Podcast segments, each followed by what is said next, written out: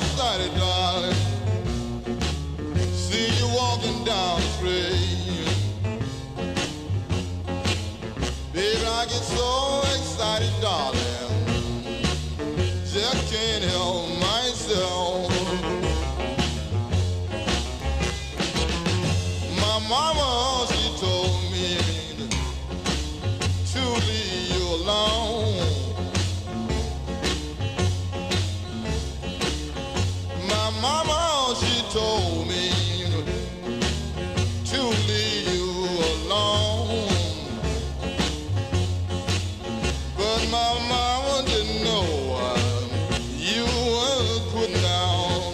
Oh no. Nighttime is the right time to be with the one you love. You know when night come, baby, God know you so far away. So excited, darling. When you're not around, get so excited, baby. Don't know what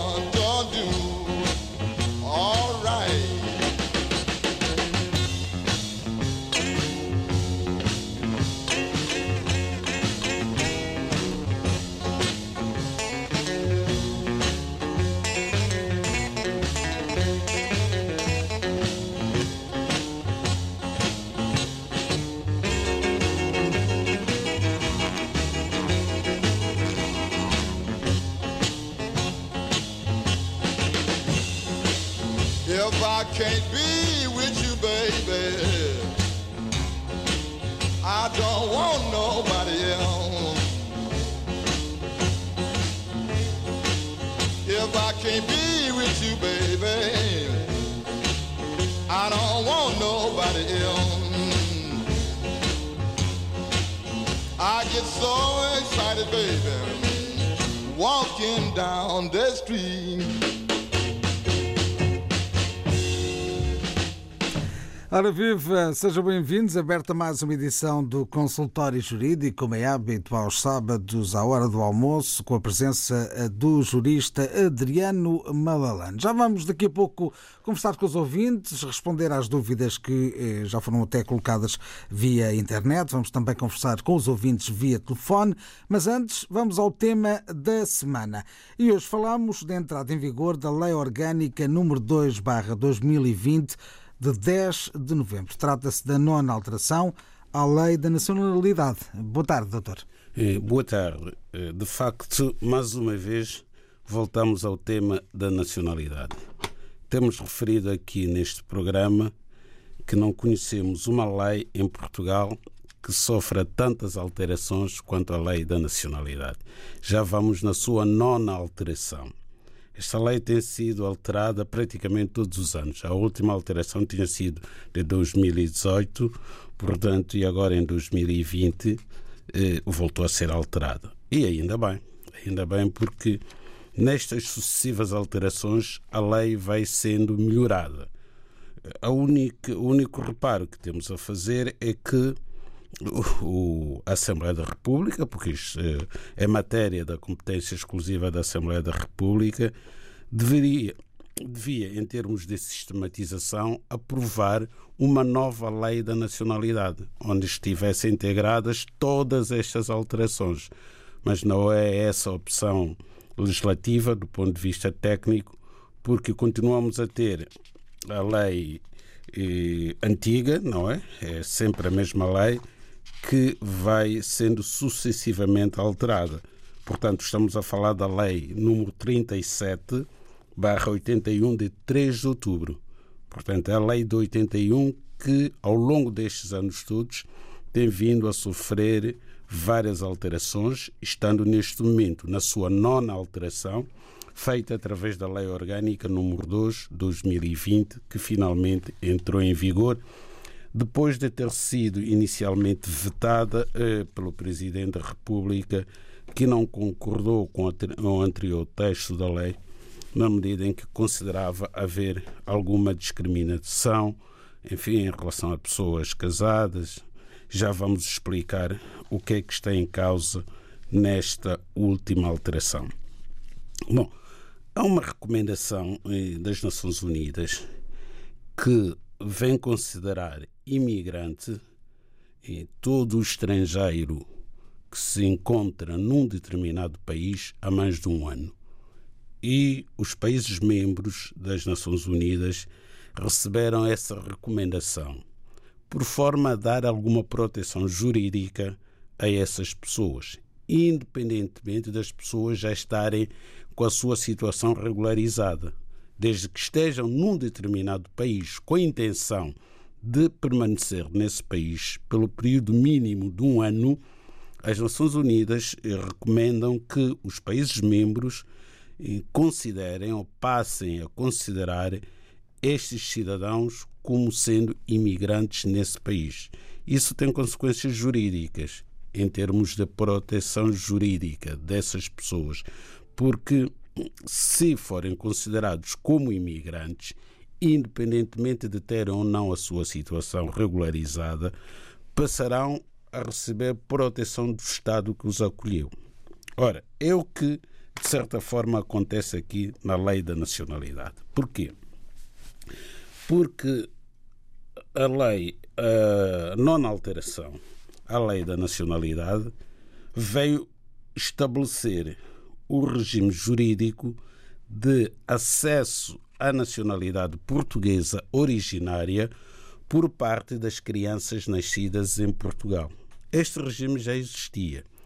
Este regime, eh, na sua versão inicial, vinha dizer que eh, a criança nascida em Portugal, eh, numa altura, portanto, em que os pais já estivessem a viver há pelo menos cinco anos com autorização de residência válida e não estivessem ao serviço do respectivo Estado, isto é, não fossem diplomatas, essa criança nascia com nacionalidade portuguesa originária. Portanto, o requisito era que um dos pais já estivesse a viver no país com título de autorização de residência válido há pelo menos cinco anos. Depois o governo, na, na penúltima alteração, portanto em 2018, veio reduzir este período para dois anos. Portanto, achou que, de facto, o período de cinco anos era tão longo que muitas crianças nasciam em Portugal, naturalmente, e não beneficiavam do direito à nacionalidade originária, porque os pais em muitos casos, ainda não tinham cinco anos de residência legal, então reduzir para dois. Agora, com esta nova alteração, a lei vem dizer o seguinte: estamos a falar de crianças e da nacionalidade originária, que é aquela que as crianças adquirem logo que nascem, pelo facto de terem nascido em Portugal e sendo filhos de estrangeiros. Porque se forem filhos de cidadãos nacionais, essa questão não se coloca de todo. Nascem logo portugueses. Então a lei vem dizer que os indivíduos nascidos no território português, filhos de estrangeiros que não se encontrem ao serviço do respectivo Estado, portanto, são portugueses com nacionalidade originária, desde que não declarem não querer ser portugueses. Aqui esta nuance muito importante. Desde que não declarem não querer ser portugueses. São duas negativas, o que torna isto afirmativo. Desde que no momento de nascimento um dos progenitores, um dos pais. Este conceito de progenitor a mim faz alguma confusão, porque a lei, eh, em muitas áreas, trata eh, os pais com pais, pai e mãe, mas aqui no, na nacionalidade e no, no regime, na OTM, regime tutelado de menores, tratam os pais por progenitores. Eu prefiro dizer pais, desde que os pais residam legalmente no território português ou aqui resida independentemente do título há pelo menos um ano. Portanto, desde que no momento de nascimento um dos pais esteja a viver em Portugal, legalmente a criança nasce portuguesa. Podemos dar o exemplo. O CEF concede autorização de residência eh, a um indivíduo, a um cidadão estrangeiro. Hoje sai autorização de residência, data de validade. A data de hoje, que é dia 21, portanto, de novembro de 2020. E amanhã, a mulher deste cidadão estrangeiro dá à luz uma criança. Essa criança nasce portuguesa. A mãe até pode estar em situação irregular no país. É irrelevante. Porquê? Porque o pai já estava a residir legalmente. Há umas horas, eventualmente. Não interessa. Não interessa. Interessa a data em que começou a valer a autorização de residência para frente. Se a criança nasceu no dia seguinte, já é portuguesa. Se nasceu um dia antes, não é. Ora bem, aqui estamos naquela hipótese em que um dos pais efetivamente reside legalmente em Portugal. Não é preciso qualquer hiato temporal, desde que um dos pais esteja a residir com autorização de residência. Agora vamos à segunda hipótese que está contemplada aqui também pela lei. É aquela hipótese em que nem o pai nem a mãe da criança estão a residir legalmente no país à data do nascimento da criança. Portanto, vieram para Portugal, ainda não têm autorização de residência e a mãe tem uma criança. Essa criança nasce portuguesa? Vamos ver. Já é diferente esta hipótese daquela primeira. Aqui vamos analisar o que é que importa analisar para sabermos se esta criança, cujos pais ainda estão em situação irregular no país. Interessa ver há quanto tempo é que os pais estão em Portugal. Então aí vamos ver no passaporte aquele carimbo de entrada na fronteira, no aeroporto. Se a criança nascer um ano após os pais terem entrado no país, também é portuguesa. Portanto, foi uma alteração bastante positiva e foi ao encontro daquela recomendação das Nações Unidas de que falamos. O consultório jurídico da RDB África está cada vez mais perto de si. Envie as suas dúvidas ao Dr. Adriano Malalane através do e-mail consultóriojurídico.rtp.pt e ouça as respostas ao sábado ao meio-dia na RDP África. Consultório Jurídico. Estamos aqui para ajudar. E assim conhecemos mais de perto a nova alteração que foi apresentada à Lei da Nacionalidade, a Lei número 37-81 de 3 de outubro, agora com então a Lei Orgânica 2-2020 de 10 de novembro e que já está em vigor. Eh, ficamos a conhecê-la mais de perto nesta edição do Consultório Jurídico. Já vamos responder às dúvidas dos ouvintes nesta emissão de hoje. Agora DJ Mandas com Jalex.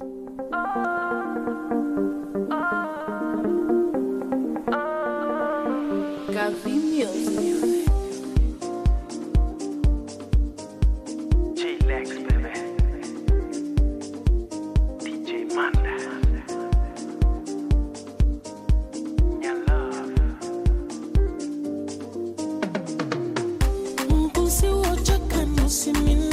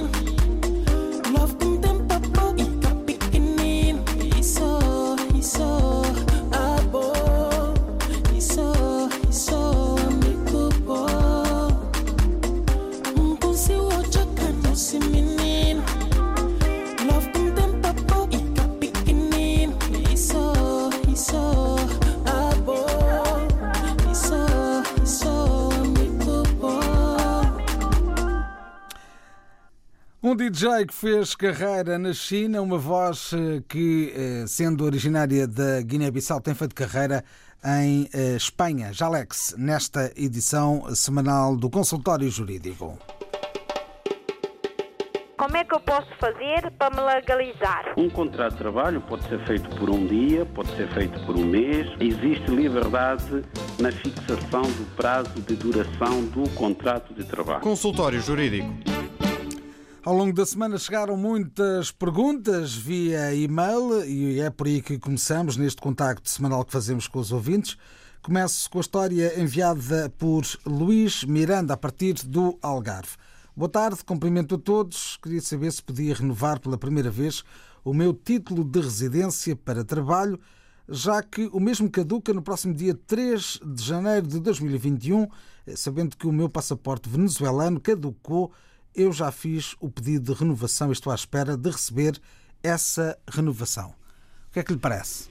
Sim, parece-me que é possível e, e deve o ouvinte Luís Miranda de facto agendar a renovação do seu título de residência, uma vez que vai caducar já no mês de janeiro. No que diz respeito à questão do passaporte, também não é problema de, não é não há aqui grande dificuldade na medida em que se levar o comprovativo eh, do julgo ter pedido eventualmente a renovação do passaporte no consulado da Venezuela em Lisboa, bastará uma declaração do consulado em como este cidadão venezuelano tem o seu passaporte pendente de renovação. Com essa declaração, o CEF renova a autorização de residência, conquanto ele marque previamente. Mas aqui também o ouvinte poderia renovar através da plataforma. Aí nem seria obrigado a apresentar o passaporte. E demoraria menos tempo ou não? Ou é Muito menos tempo, duas semanas para aí. E enviado para casa, nem teria que se deslocar ao posto do CEF. Tem que entrar para o portal do CEF, registar-se no portal e colocar o seu e-mail. Depois vai receber os dados para proceder ao pagamento do, da emissão do novo título. Vai ao, a uma caixa multibanco, faz o pagamento e aguarda pelo envio do título para casa.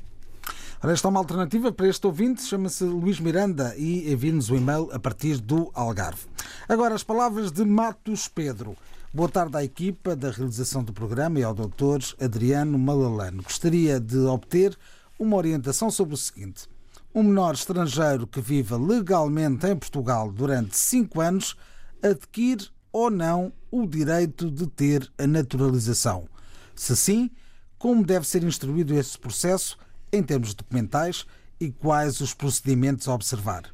Quem deve desencadear esse processo para o caso de uma criança que só tem o registro da mãe? É a pergunta deixada pelo ouvinte Matos, Pedro. Pedro. Exatamente. Pois, esta pergunta é pertinente. Temos aqui um menor, não é uma criança, que está a viver em Portugal há cinco anos, com autorização de residência. Portanto, significa que já cumpre o requisito do artigo 6 da Lei da Nacionalidade, que exige cinco anos de residência legal para o cidadão estrangeiro naturalizar-se. Só que neste caso falta o primeiro requisito, porque para além do requisito temporal dos tais cinco anos, é necessário que o requerente da nacionalidade portuguesa tenha atingido a maioridade. E aqui estamos perante uma criança. O que é que isto quer dizer? Que até completar 18 anos, esta criança não pode naturalizar-se cidadã portuguesa. A única forma desta criança ficar portuguesa antes dos 18 anos é a mãe da criança, se porventura também estiver a residir legalmente há já 5 anos, naturalizar-se cidadã portuguesa. Quando a nacionalidade portuguesa for atribuída à mãe, então poderá ao abrigo do artigo 2 da Lei da Nacionalidade, requerer a naturalização do filho antes de completar 18 anos de idade. No que diz respeito ao facto de a mãe, a criança estar eventualmente a viver só com a mãe, se esta criança estiver quase a completar 18 anos, não haverá problema nenhum, porque ao completar 18 anos pode naturalizar-se sem ter que pedir autorização a ninguém. Torna-se uma pessoa adulta e ela própria, a criança, que já não será criança, a pessoa adulta, poderá requerer a sua naturalização, provando que já está a viver em Portugal legalmente há muitos anos. Mas, muito provavelmente, eh, ainda estamos, nem sequer um jovem, uma criança terá 4, 5, 7 anos, eventualmente, não sabemos. Neste caso, se a mãe optar por se naturalizar cidadã portuguesa e mais tarde quiser que o seu filho também se torne português, eh, será importante saber quem, como é que são exercidas as responsabilidades parentais desta criança. Se a mãe tem ou não o exclusivo do exercício das responsabilidades parentais, isto é, se tem legitimidade para sozinha decidir sobre a vida da criança. O que eu percebo desta mensagem é que não está registado o nome do pai. Então, aí a mãe, por maioria de razão, é ela que exerce exclusivamente as responsabilidades parentais desta criança. Não tem que pedir o consentimento do pai da criança. Porquê? Porque, infelizmente, não está ainda reconhecido. O pai, quer dizer, a paternidade. Aqui, se estivéssemos em Portugal, estaria seguramente a correr um processo de averiguação da paternidade, um processo oficioso, um processo administrativo, porque não pode haver crianças sem que se saiba quem são os pais ou as mães dessas crianças. Então, o Ministério Público, oficiosamente, sempre que temos uma criança em Portugal cujo pai é desconhecido ou cuja mãe é desconhecida, abre um processo de averiguação oficiosa da paternidade ou da maternidade. Como é que eu posso fazer para me legalizar? Um contrato de trabalho pode ser feito por um dia, pode ser feito por um mês. Existe liberdade na fixação do prazo de duração do contrato de trabalho. Consultório Jurídico. Estamos a conversar com os ouvintes, ainda com as mensagens, eh, e que são muitas esta semana, que nos chegam através eh, da internet. O um, e-mail é habitual, consultóriojurídico.rtp.pt. Vamos ao próximo, à próxima mensagem que nos chega, neste caso de Maputo. Saudações, ilustre. Peço a sua ajuda, doutor. Sou colaborador de um banco em Moçambique na área de prestação de serviços, concretamente no departamento de empréstimos. Tive um problema com o cliente, instauraram um processo disciplinar e não me pagou o salário há três meses. No que diz respeito ao cliente que tinha apresentado a queixa, esta já está resolvida. Eu é que continuo sem ter o salário, mas continuo a trabalhar. O que é que devo fazer? Manifestamente ilegal esta situação. Quer dizer, qualquer estudante de direito percebe que isto não pode estar a acontecer. Aqui a entidade empregadora está em falta para com o seu trabalhador. Ninguém pode trabalhar e não receber o, o seu salário.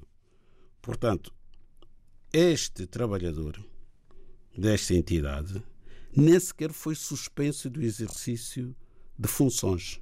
Portanto, foi-lhe aberto, um processo foi instaurado, um processo disciplinar, deve estar a decorrer o respectivo inquérito. A parte respeitante à cliente que apresentou queixa está resolvida. Se calhar o banco chegou-se à frente, o que é pouco provável, mas o certo é que o trabalhador ainda não viu o seu processo disciplinar concluído e continua a trabalhar. Então, necessariamente tem que receber o seu salário ao final do mês.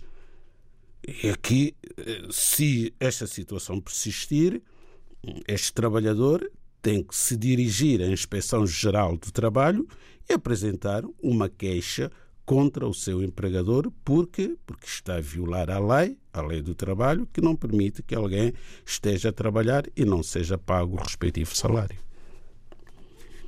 Muito bem, mais uma dúvida esclarecida nesta edição semanal do Consultório Jurídico. Agora, as palavras de Adelino de Seita, eh, que envia um e-mail a solicitar o apoio para conseguir documentação para si e para o seu filho. Eh, está em Portugal desde 29 eh, de setembro de 2018, tem um pedido de nacionalidade feito em 2016 onde o mesmo tem o número 6287-2016, eh, que é o pedido de nacionalidade feito através do seu avô. Após a vinda a Portugal, conta então o ouvinte que foi várias vezes ao Registro Central saber em que ponto estava o processo, mas foi sendo informado que está em análise e já fez, entretanto, uma carta endereçada à direção do Registro Central, de forma a esclarecer o porquê de todo este tempo mas a resposta foi sempre a mesma e o processo está em análise. Eh, indignado com a resposta, gostaria então, este nosso ouvinte, de saber o que pode fazer em relação a todo este atraso. Eh, com isto, eh, e visto que está a trabalhar há mais de um ano, com tudo em dia, contrato de trabalho, descontos para a Segurança Social, optou por fazer uma manifestação de interesse pelo pedido de título de residência em abril do ano passado mas até agora também não foi chamado. Com a situação por resolver, também não permite tratar eh, da eh, situação semelhante eh, pelo filho que está em Portugal desde 19 de setembro do ano passado, visto que residem em casa da mãe e ela possui nacionalidade portuguesa. Gostaria de saber, este nosso ouvinte, se ela pode legalizá-lo pelo facto de ser neto dela. Eh, agradeço a vossa compreensão e os esclarecimentos. Eh, bom, eh, esta, esta questão que é colocada pelo. São várias, aliás, pelo ouvinte Adelino de Seita, tem a sua razão de ser, porque o nosso ouvinte apresentou um pedido de nacionalidade portuguesa originária é bom que se diga, este pedido é nacionalidade originária, embora não tenha dito, mas ao referir que pediu a nacionalidade portuguesa pelo avô em 2016, só poderá ter sido ao abrigo do artigo 1 da Lei da Nacionalidade e a linha, a linha D. A linha D do número 1 da Lei da Nacionalidade vem dizer que os indivíduos com pelo menos um ascendente de nacionalidade portuguesa originária do segundo grau na linha reta. Portanto, a lei diz eh, é português com nacionalidade originária, portanto, faltou o início da frase, é português com nacionalidade originária o indivíduo com pelo menos um ascendente de nacionalidade portuguesa originária, o ascendente também tem que ter nacionalidade portuguesa originária, do segundo grau na linha reta, que não tenha perdido essa nacionalidade. Portanto, o avô, segundo grau, estamos a falar do avô na linha reta. Portanto, o ascendente no segundo grau. Do segundo grau, aliás, na linha reta é o avô, porque o ascendente do primeiro grau na linha reta é o pai. Portanto, que não tenha perdido a nacionalidade portuguesa se esse indivíduo declarar que quer ser português e possuir laços de efetiva ligação à comunidade nacional. Qual é a dificuldade que se coloca em relação a esta linha D do número 1 do artigo 1 da Lei da Nacionalidade? Normalmente surgem dificuldades por causa das certidões. As pessoas trazem as suas certidões de nascimento dos seus países de origem e fazem o pedido na Conservatória dos Registros Centrais. E a Conservatória dos Registros Centrais leva bastante tempo, e compreende-se porquê, porque tem que confirmar aquela certidão, tem que confirmar a autenticidade da certidão. E o que é que a Conservatória faz? Envia, por via diplomática, a certidão para a Embaixada de Portugal no país de origem. E têm que ser os serviços da Embaixada a deslocarem-se às conservatórias, à respectiva conservatória onde está o assento de nascimento, se estiver, porque em alguns casos o assento já não se encontra naquela conservatória, ou porque foi destruído, ou por variedíssimas razões, várias circunstâncias eh, que têm a ver com a história de cada país. Há países onde essa dificuldade não existe, eh, faz-se a confirmação em muito pouco tempo, e há outros países em que é difícil fazer a confirmação. Enquanto não for feita a confirmação da certidão, o processo não pode ser eh, despachado, porque este aspecto é muito importante. Esta nacionalidade originária é atribuída pelo facto do requerente ser descendente de português com nacionalidade originária. Portanto, esta prova, não pode haver a mais pequena dúvida sobre isto. Não pode haver a mais pequena dúvida da existência do direito. Mas também não há prazos. Não, não há prazo nenhum. Por isso que, nestes casos, as pessoas têm, algumas pessoas, não são todas, a ilusão de que, por ter um processo na conservatória, não tem necessidade de regularizar a sua situação em Portugal como cidadão estrangeiro, pedindo autorização de residência. Agora repare, se o nosso ouvinte tem pedido em 2016 a autorização de residência, já teria quatro anos de residência legal em Portugal. Faltaria um ano para se naturalizar e poderia, daqui por um ano, optar pela naturalização e, eh, desistir do processo de nacionalidade originária. Está esclarecida a questão levantada por Adelino Semedo de Seita. Agora as palavras de Pedro Costa. Vivo em união de facto há pelo menos uh, um ano, depois uh, da minha mulher ter vindo de África com o menor, meu enteado, de 9 anos. Estamos desempregados, com subsídio de desemprego. O meu enteado está matriculado e estuda. Eu estou a viver há mais tempo em Portugal, com título de residência e ela já deu entrada e uh, deverá ser concedida, segundo a última recomendação do Governo. Pretendo solicitar reagrupamento de familiares. O que me aconselha a fazer? Desde já os meus eh, respeitosos cumprimentos e grato pela atenção. Pois, eh, são estas perguntas que ficam a meio caminho, digamos assim, e torna-se difícil. Faltam aqui alguns dados, não é? Pretende reagrupar, quer reagrupar quem? Quem? Estão cá os dois? Exato, ele está cá, a companheira vai, já está cá, pelo menos. Não, este reagrupamento familiar só pode ter como destinatário, eventualmente, um filho do Pedro Costa que tenha ficado no país de origem. Não estou a ver outra pessoa que estaria em condições de ser reagrupada pelo Pedro Costa. A companheira já está cá e trouxe o filho dela, que é o enteado do Pedro Costa, está a estudar. Está tudo a correr bem. Agora, o Pedro Costa quer reagrupar quem? Não sabemos. E há aqui outra dúvida que fica aqui no ar.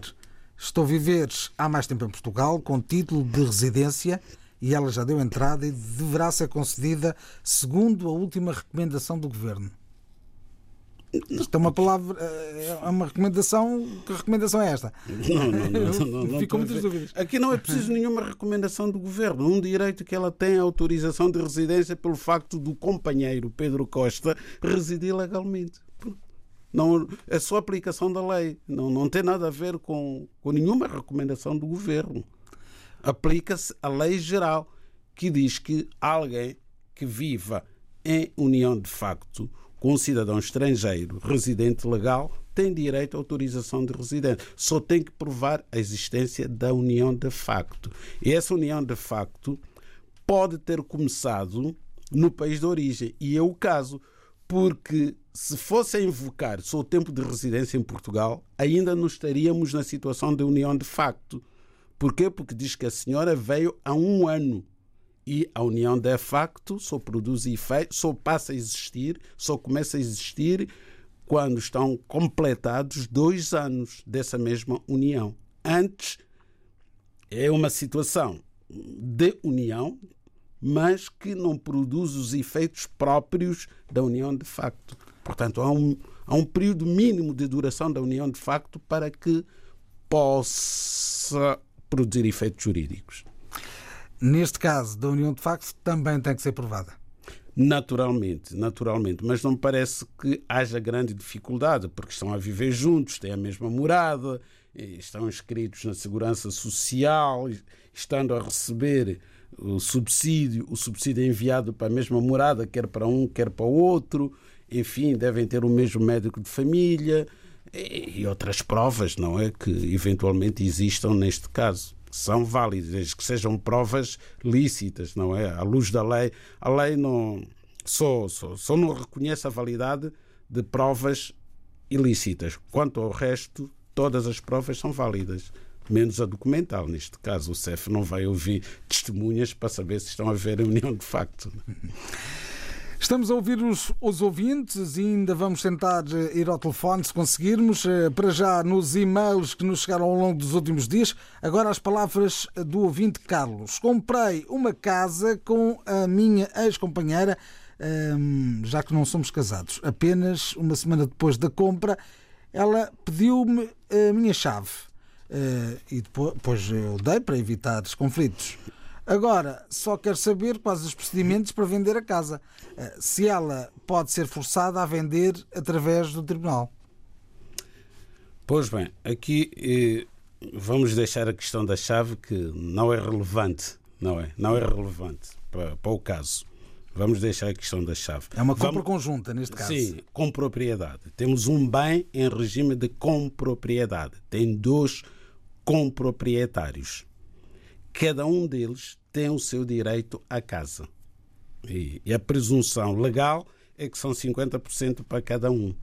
E estes 50% são 50% não determinados, digamos assim. Não pode Uh, um dos comproprietários, por exemplo, chegar lá e dizer: Olha, esta casa tem quatro assoalhadas, duas são para mim e duas são para ti.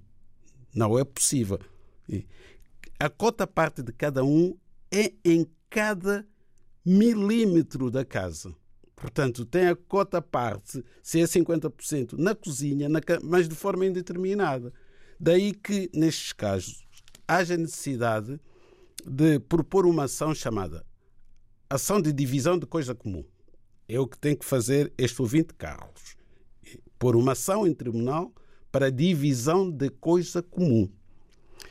E quando esta ação for proposta, será proposta contra a outra com o proprietário da casa.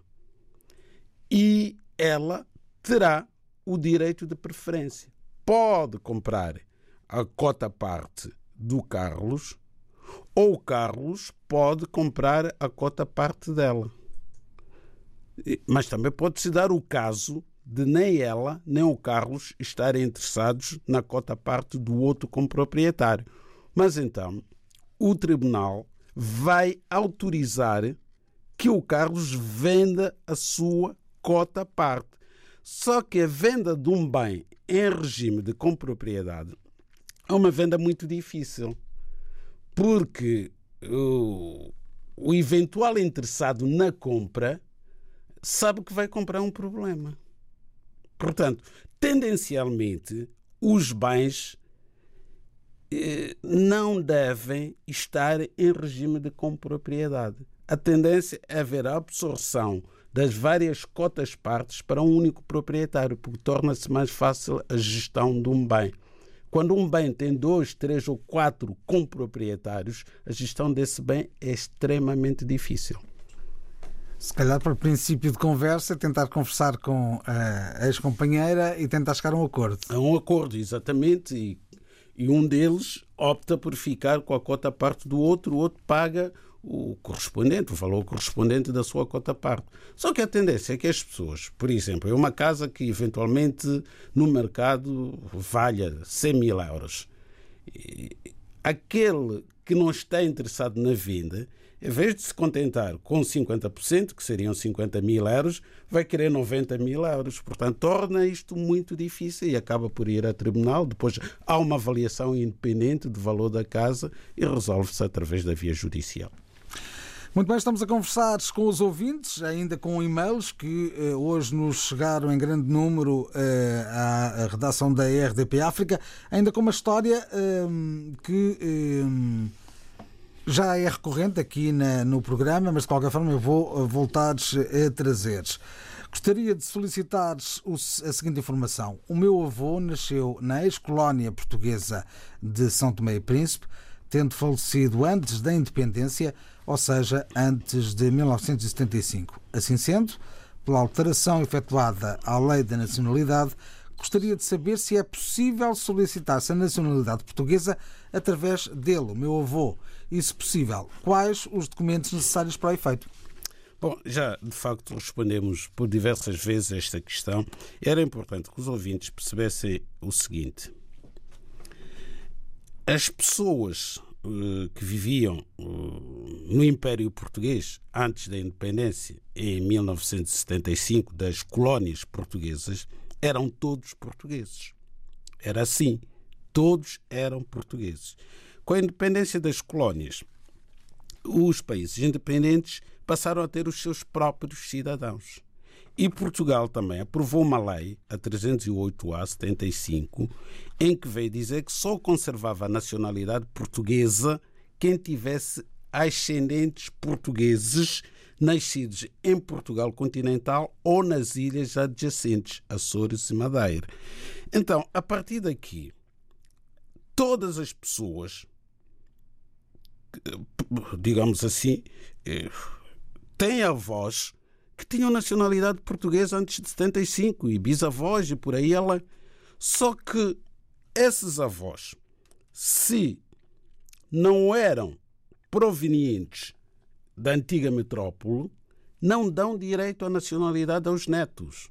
Não dão direito, porque lemos há bocado a linha D da Lei da Nacionalidade, que diz que os netos só podem ser portugueses se tiverem um ascendente de nacionalidade portuguesa originária do segundo grau. Portanto, o avô tem que ser português com nacionalidade portuguesa originária.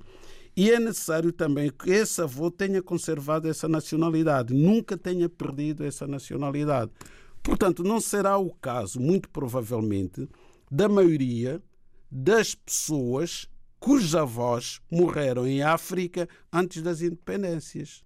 Os nossos avós, nós que eh, cujos ascendentes não foram daqui para a África, os nossos avós eh, morreram portugueses, mas à luz desta lei não tem a virtualidade de permitir que nós, os netos, consigamos a nacionalidade portuguesa através do artigo 1 a linha C da Lei da Nacionalidade. Porquê? Não era originária a nacionalidade. Não era originária. E o 308 a 75 vem estabelecer uma fronteira muito clara entre portugueses que, cujos ascendentes foram de Portugal para a África e portugueses que nasceram e tiveram toda a sua história em África. Imaginemos que neste caso era eh, de facto o avô deste ouvinte, era de facto originário de Portugal continental. Ainda vinha a tempo de, de sim, sim, sim, recuperar todo este tempo e. Sim, desde que provasse. E conseguir sim, sim, sim, sim. levantar um processo deste tipo. Aliás, a linha, a linha C tem sido usada por muitos netos desses portugueses que foram para a África hum, e que alguns deles já morreram. Então os netos vão à conservatória com a sua certidão de nascimento e dizem: o meu avô era natural de Bragança, era natural do Porto, era natural de, dos Açores ou da Madeira. E a Conservatória vai confirmar essa informação. E se de facto o avô era natural de Portugal continental, não é? Que hoje é o continente, ou de uma das regiões autónomas, Açores ou Madeira, consegue efetivamente a nacionalidade portuguesa pelo avô. E hoje não há tempo para mais, assim estivemos no consultório jurídico. Como é que eu posso fazer para me legalizar? Um contrato de trabalho pode ser feito por um dia, pode ser feito por um mês. Existe liberdade na fixação do prazo de duração do contrato de trabalho. Consultório Jurídico